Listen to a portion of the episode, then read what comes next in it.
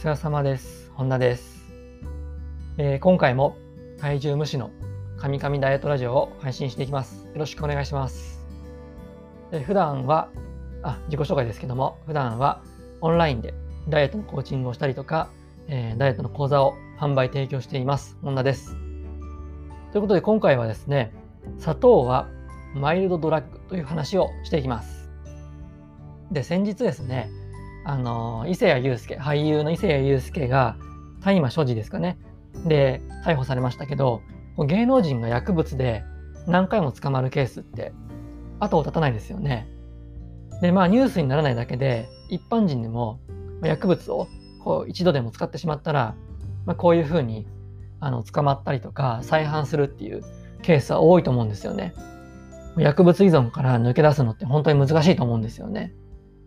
であの薬物に限らずですね依存というのはやっぱ分かっていてもやめられない。もう底なし沼にはまっていくような感覚かなと思うんですよ。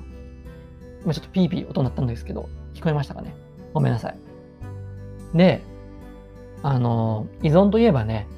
やっぱこう砂糖依存っていうのも実はかなりやばいです。結構多くの人が砂糖依存してるかなと思うんですよね。で砂糖はですね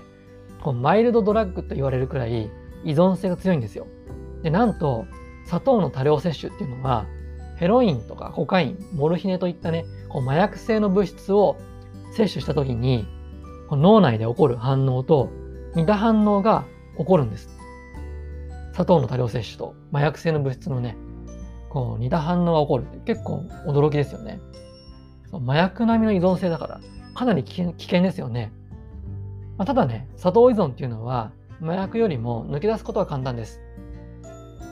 でその方法は加工食品をできるだけ減らしていくことですね。加工食品です。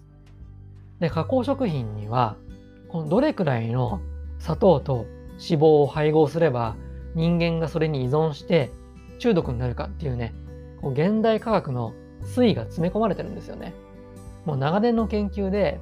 人間を中毒にさせるノウハウっていうのはもうめちゃめちゃレベルが上がってるわけですね。まあ、つまり加工食品を取り続けると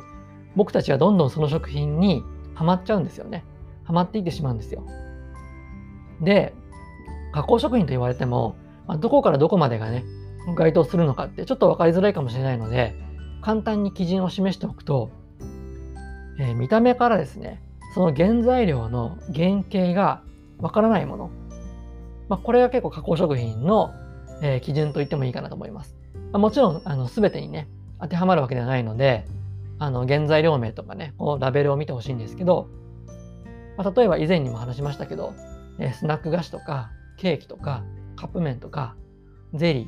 ファストフードとかそういうものはアウトですよね。まああげればキリがないくらい加工食品っていうのは僕たちのね生活を包囲してます。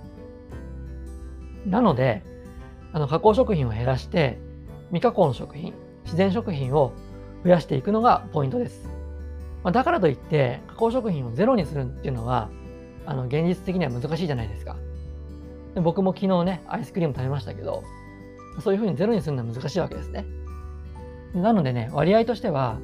未加未加工が8加工が28対2ですね。8対2ぐらいで、えー抑えられると砂糖依存っていうのをね発症する心配はなくなりますしこう全体的な食べ過ぎ防止にもつながるんですよね。なのでぜひね、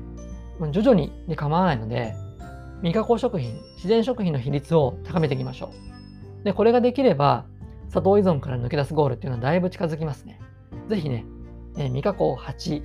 砂糖、あ、砂糖じゃないや、加工2、8対2でね、えーの比率を目指していってもらえたらいいかなと思います。はい。ということで今回の内容をまとめていきます。でまず1つ目は、砂糖の多量摂取は麻薬と同じくらい依存性が強い。で2つ目は、砂糖依存から抜け出すには加工食品を減らしていくこと。で最後3つ目は、加工食品を全体の2割くらいまで減らすのがゴール。こんな感じですね。これをやっていけば砂糖依存から抜け出せます。以上、このね、3つのポイントを押さえて、あなたのダイエットに、えー活かしてもらえたら嬉しいです。それでは最後まで聞いてくださってありがとうございました。次回の配信もぜひよろしくお願いします。お疲れ様でした。